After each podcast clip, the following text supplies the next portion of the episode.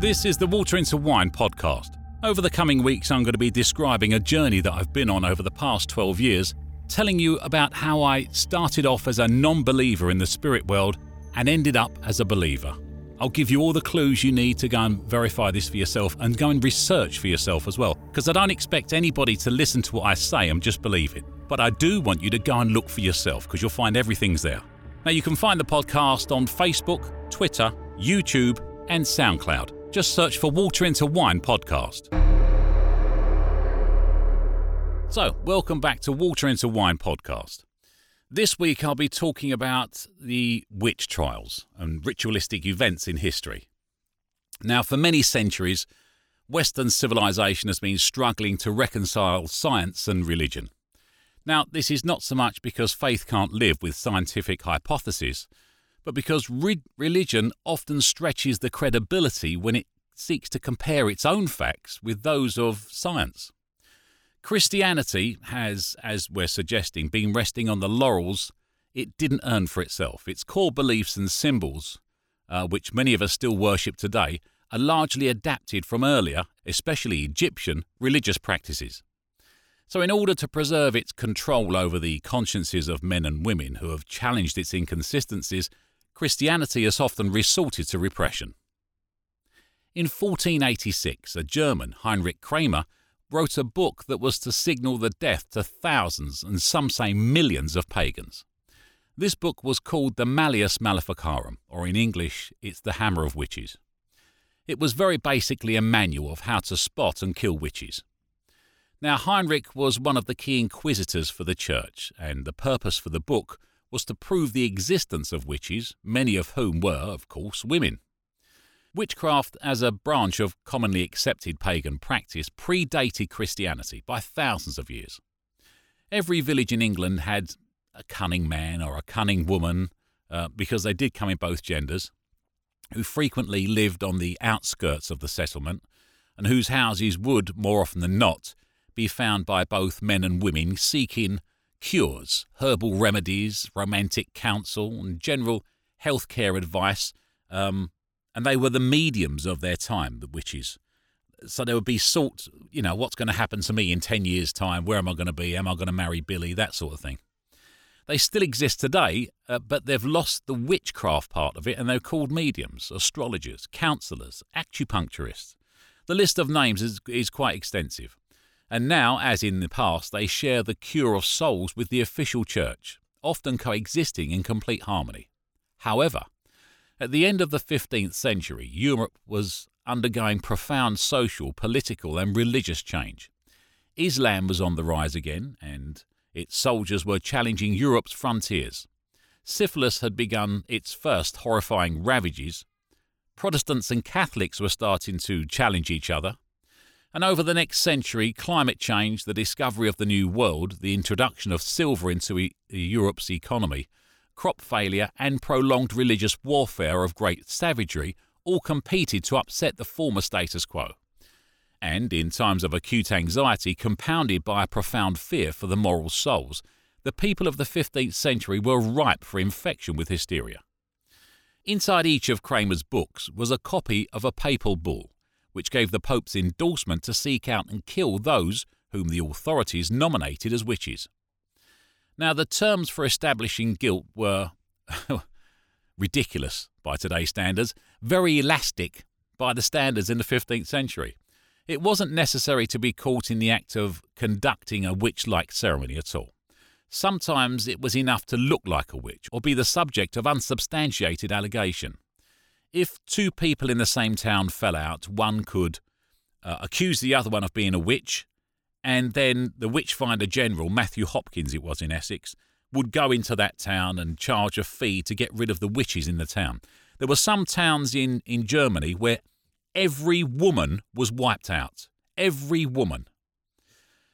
Now, all you had to do to be called a witch was next to nothing really. If you had a cauldron and used to boil stuff in a cauldron, that was it. Which, which, which, which, which. If you could get in contact with supposedly the dead, that's it. You're in league with the devil. Kill them. There was a huge, huge list of ridiculous things. And one infamous test of whether somebody was a witch or not, um, allowed the judge and jury to tie a suspected witch to a, what's called a ducking stool. Now, they dip the witch into the local pond, and if she drowned, she wasn't a witch, so she'd be given a, a Christian or a pagan burial. If she survived, she was obviously a witch and would therefore be burned at the stake. You're not going to win that one, are you? It was also a negative judgment on Christianity, a tension that dated back some 1500 years from the publication of the malignant witch finding book. I did some research this week because I've always had this theory that um, because all the all the witches were pagan, there was never any other religion. It was only ever paganism, which, as we've just discussed, goes back thousands of years before Christianity. I always had this thought and this theory that they were looking to stamp out something. It it wasn't a war on witches. That was just a nonsense, trumped up charge that was that was put to wipe somebody off the face of the earth. So, what were the the witch finders uh, and and the Malleus Maleficarum actually looking for? What what were witches doing that Christianity didn't like them doing? I've always had this thought that they were brewing stuff because it, it fitted in with what we know was the Holy Grail, which, as we've discussed before, is either a plate, if you go back further in time and look for the Holy Grail, you'll find sometimes it's called a, a large dish, a plate, or a cauldron, or a cup. I, won't spoil where this is going in the, in the future, in the future podcasts, because, uh, you know, I don't want to let the cat out of the bag. But there's still religious practices going on today where a brew is made in a cauldron. It's collected on a plate or, or even in a basket nowadays. Uh, it's, it's brewed in a cauldron and administered with a cup or a chalice um, that gave you certain insights. Shamans use this stuff today. I won't mention the name of it yet because I'll spoil future podcasts. But I have always had the thought that witches were, were doing this, and that's what they were trying to stamp out. This brew that they were making. And uh, during the week, uh, I've I've watched quite a few documentaries on witchcraft, proven fact about witchcraft, not not hearsay. And I found out that witches were heavily into shamanistic aids, as you can, and that fitted that, with shamanistic aids. But there was a brew that they used to make, and the brew was called datura. Now, this brew it was was it was gone out. They went out and they collected on a plate um, the the flower of this, the leaf of that, a root of this tree, one of these, two of them, bit of this, as we've always told about witches with eye of newt and wing of frog, that that sort of thing. You know, not that frogs have wings, but you understand what I mean. And they brewed all this stuff up, and they also put in with it uh, animal fat, and they brewed it and brewed it and brewed it and then they took it out of the cauldron via a vessel, presumably a cup or some sort of drinking vessel, scooped it out, and left it to cool. Now, this uh, this brew, this datura, it, it ended up being a jelly because it had the animal fat in it. So they used to rub the animal fat on their hand and then rub the soles of their feet with this animal fat and then the calf muscles this used to give them because it was a hallucinogen. It was a hallucinogenic. It was basically psychedelics. That was what they they were using as a shamanistic aid. They used this and they got the feeling that they were flying. And that's where the idea comes from that we uh, perceive witches to be flying on a broomstick.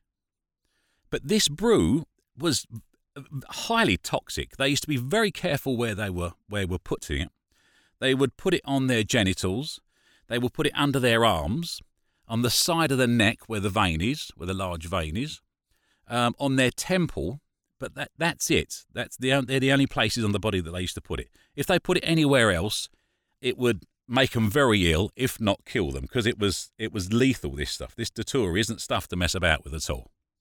And I don't suggest anybody try this. It, it, it's lethal. Don't don't try it. I would presume a lot of them died because they put it on the wrong places and or they put too much of it on and they they, they died in the process. But the reason they used to do this and use it as a shamanistic aid, the way the uh, Hopi Indians used to use the pipes of peace or whatever else they used to use to help them con- consult with the gods. They used to go off into a hallucinogenic trip.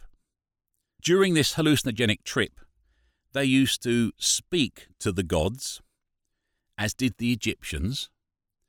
Um, and this is this brew, not this particular brew, but a brew similar to this, is what I'm suggesting the, the Knights Templar found underneath the mount in, in Jerusalem. They used to rub this brew on their, their calf muscles and soles of their feet, and they used to go off and they used to see future events. They used to see past events. Um, they would automatically know everything about perhaps the person that's in front of them, which is how they was able to tell them their future or or, or suggest they shouldn't be with the person that they're with, and and they also used to brew up loads of other stuff, loads of herbal remedies.